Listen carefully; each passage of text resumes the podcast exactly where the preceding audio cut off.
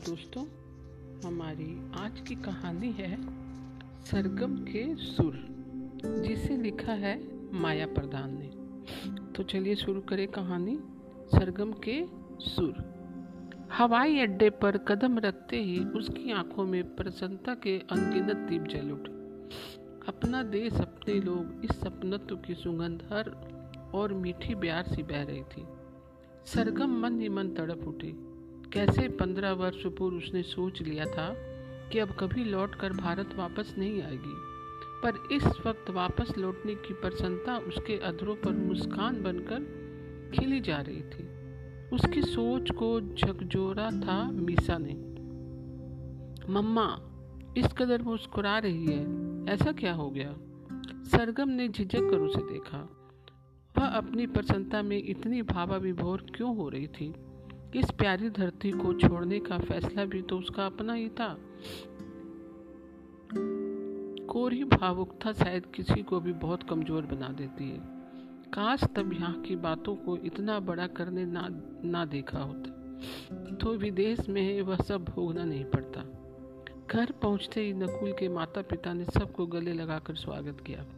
प्यार का यह अपना तो अपनी इसी धरती पर मिल सकता है। ये सब जाते समय वह क्यों नहीं समझ पाई थी? नकुल के पिता की मोटर पार्ट्स की फैक्ट्री थी। अब वे वृद्ध हो गए थे तो नकुल का छोटा भाई बकुल उसका कार्य संभाल रहा था। पिता वासुदेव भी कभी कभार चले जाते थे। नकुल को खूब पढ़ा लिखा कर उन्होंने इंजीनियर बनाया था, पर बकुल अधिक पढ़ लिख नहीं सका था। वासुदेव ने अपनी दोनों पोतियों को प्यार से अपने निकट बैठाते हुए पूछा क्यों बेटा? यहाँ तो बहू तुम दोनों को अपनी तरह खूब होनहार बना रही थी।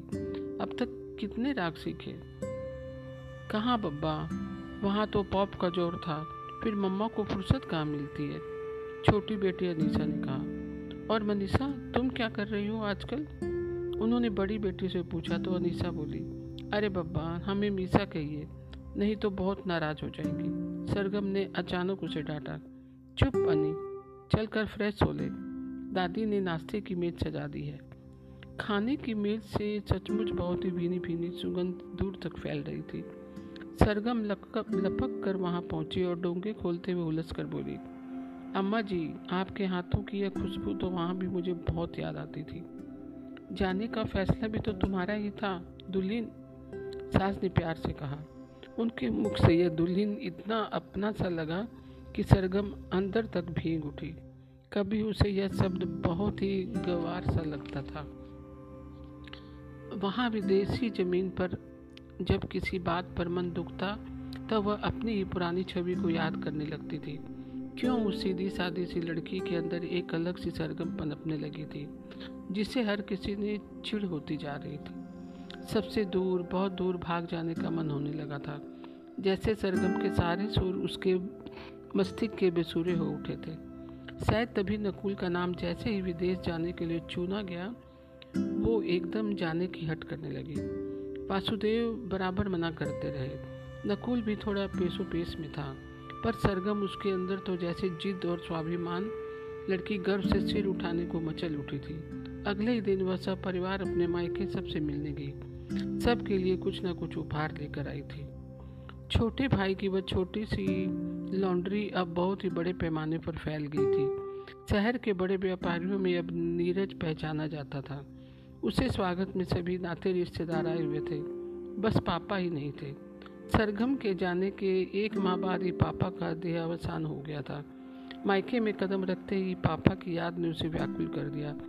आज अपना देश छोड़ प्रदेश में भी उसे शास्त्रीय संगीत में जो इतना मान सम्मान मिला था, वह पापा के बिना क्या संभव था?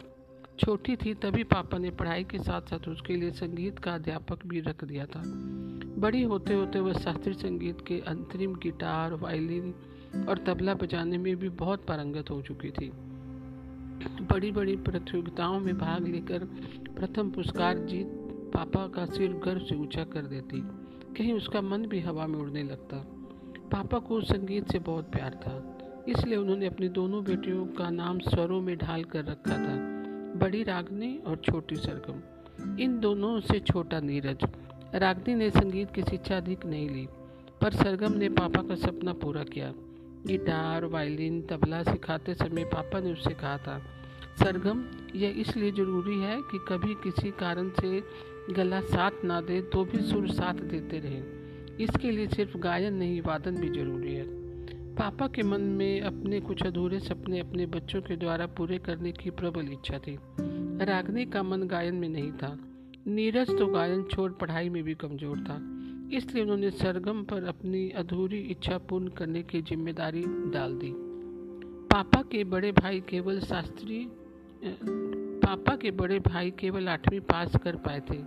वे शौक से अपनी पुश्तैनी काम संभाल रहे थे। उनके बच्चे भी वही कर रहे थे। कदाचित इसीलिए जब भी सरगम अपना अच्छा परीक्षा फल या पुरस्कार लेकर प्रसन्नचित घर वापस आती तो ताई चिढ़ कर कहती, किस काम आएँगे ये कप वगैरह? इतना पढ़ लिख कर क्या करेगी? नीरज अपने पापा की तरह पढ़ता तब कोई बात थी सरगम चिढ़ जाती, सोचती, ताई के बच्चे पढ़ नहीं सके तो मुझसे जलती है। पड़ोस की एक चाची तो कहती थी, सारे रिश्तेदार तो घाट पर कपड़े धोते हैं पर इन बहनों की तो चाल ही निराली है। तो आप हमारी चाल अपना लीजिए। सरगम भी भुन भुना कर कह उठती। पर मन में जाने कैसा द्वंद मच जाता। सोचती, क्यों ताऊ ताऊ जी कुछ और काम नहीं करते? बच्चों को भी उसी काम में लगा दिया। ऐसी छुटपुट बातें अक्सर घटती रहती थी।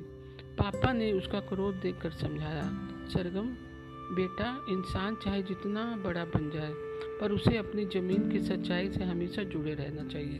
हम जो है, इसमें क्या बुराई है? सरगम भी कभी समझ नहीं पाती थी कि उसे जीवन का यह पक्ष बुरा क्यों लगता है। क्या इसलिए कि वह सबको पापा की तरह और अपनी तरह खूब पढ़ा लिखा व प्रतिभाशाली नहीं देखती है? अपना भाई नीरज भी तो मुश्किल से दसवीं पास कर पाया था। इसलिए पापा ने उसके लिए एक लॉन्ड्री खुलवा दी थी। लेकिन सरगम कितना नाराज़ हुई थी। तब पापा ने एक बार फिर कहा था, अपनी सोच बदलो बेटा, कोई काम बुरा नहीं होता, इंसान की सोच गलत होती है। तब तक वह सब नहीं समझ पाई थी। इस जिद में कि यहाँ अपनी बेटियों को अच्छे पढ़े लिखे लड़के नहीं मिलेंगे, वह पति व बेटियों के साथ अवसर पाते ही विदेश चली गई थी।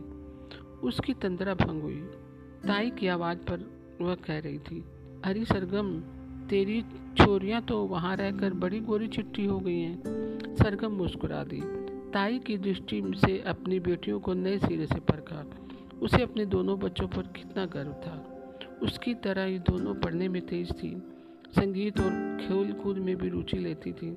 वहाँ कोई खानदानी काम का उलाना भी नहीं देता था। लड़कियाँ धीरे धीरे मित्रों के बीच वहाँ के आवारा व्यवहार भी सीख रही थी। मनीषा के किसी मित्र ने उससे कहा यह कैसा नाम है? छोटा नाम आसान लगता है और शानदार भी। तभी से मनीषा अपने आप को मीशा कहलवाना पसंद करने लगी। मीशा कहलवाने के लिए घर में कई दिनों तक उधम मचाती रही। उस दिन पहली बार सरगम को लगा, हर समाज में कुछ न कुछ शायद ऐसा होता ही है, जिससे वह अपने स्वाभिमान को चोट सी पहुँचती है। कैसा है यह स्वाभिमानी दायरा? शायद कुछ दायरे अपने मन के किले के बाहर मनुष्य स्वयं ही खींच देता है। और जब उस दायरे को कोई तोड़ता है तो मन छटपटाने लगता है। मनीषा जैसे जैसे बड़ी हो रही थी, उसकी मित्रता अजीब गरीब लोगों से होती जा रही थी। अनिशा ने सरगम को मनीषा के बारे में बहुत कुछ गलत बातें पता चल रही थी। अपने आप को बहुत ही आधुनिक और सुलझे विचारों की समझने वाली सरगम ने जब सुना कि मनीषा नशे की गोलियाँ लेने लगी है, तब उसकी सारी आधुनिकता धरी की धरी रह गई। उसे अपना देश, अपने लोग बहुत याद आने लगे। जब तक दोनों लड़कियाँ वहाँ के संस्कारों के तहत लड़कों के साथ डेटिंग वगैरह के लिए जाती रहीं, तब तक सरगम भी एक आधुनिक माँ की तरह लापरवाह रही। पर जल्दी उसे एहसास होने लगा कि मनीषा कुछ अधिक ही स्वतंत्र होती जा रही है। अनिशा को भी उसका इस तरह नशे में डूबना पसंद नहीं आ रहा था। एक दिन उसने ही मम्मी से कहा, मम्मा, यदि आपकी लाडली बेटी का यही हाल रहा तो उसकी सारी योग्यता धूल चाटेगी। सरगम भी सोच में पड़ गई। उस दिन पहली बार उसने अपने आप को नए सिरे से परखा उसे अपनों या परायों से क्या शिकायत थी? पापा ने उसे इतना योग्य बनाया था।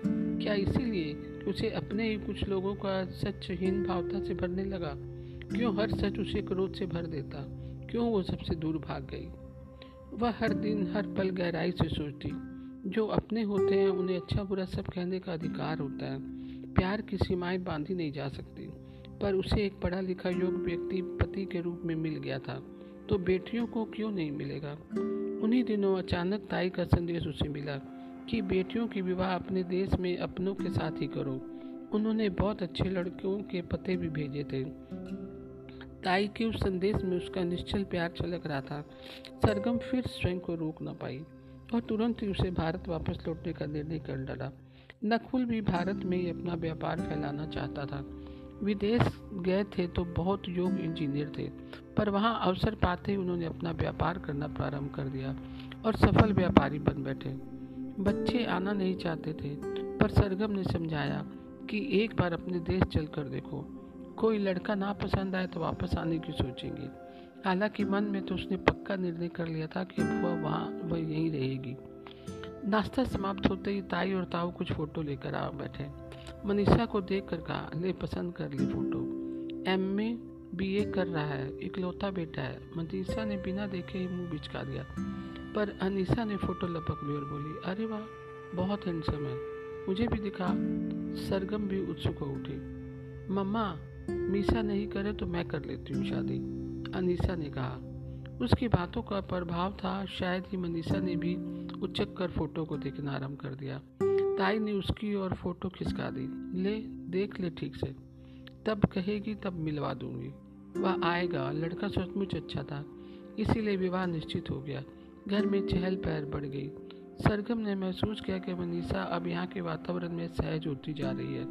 उसके चेहरे पर भी संतोष झलकने लगा। विवाह की गहमा गहमी में एक दिन ताई उसके निकट आकर बैठ गई और बोली, बेटी की शादी करके वापस लौट जाएगी? नहीं ताई, सरगम ने ताई की आँखों में एक विचित्र चमक देखी, शायद प्रसन्नता की थी। जिससे गीलापन उतर आया था। क्यों इन सबको वो हमेशा गलत और कमतर समझती थी? एक बात बता बिटिया, ताई ने उन्हीं गीली आँखों से कहा, तू लोगों से नाराज़ होकर चली गई थी या अपने आप से शिकायत थी तुझे? शायद दोनों ही बातें सच थी। उसने मन ही मन में सोचा, लोगों के व्यंगवानों से अधिक शायद वह अपने आप से नाराज़ थी। पर क्यों? क्या अपनी योग्यता पर उसे बहुत गर्व था?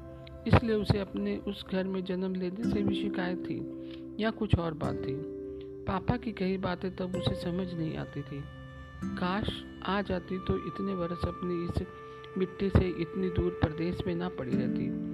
विदाई से पहले मनीषा उसके गले लगकर धीरे से फुसफुसाई मुझे आप पर गर्व है ममा यहाँ आकर इतना अच्छा घर आपने मेरे लिए चुना।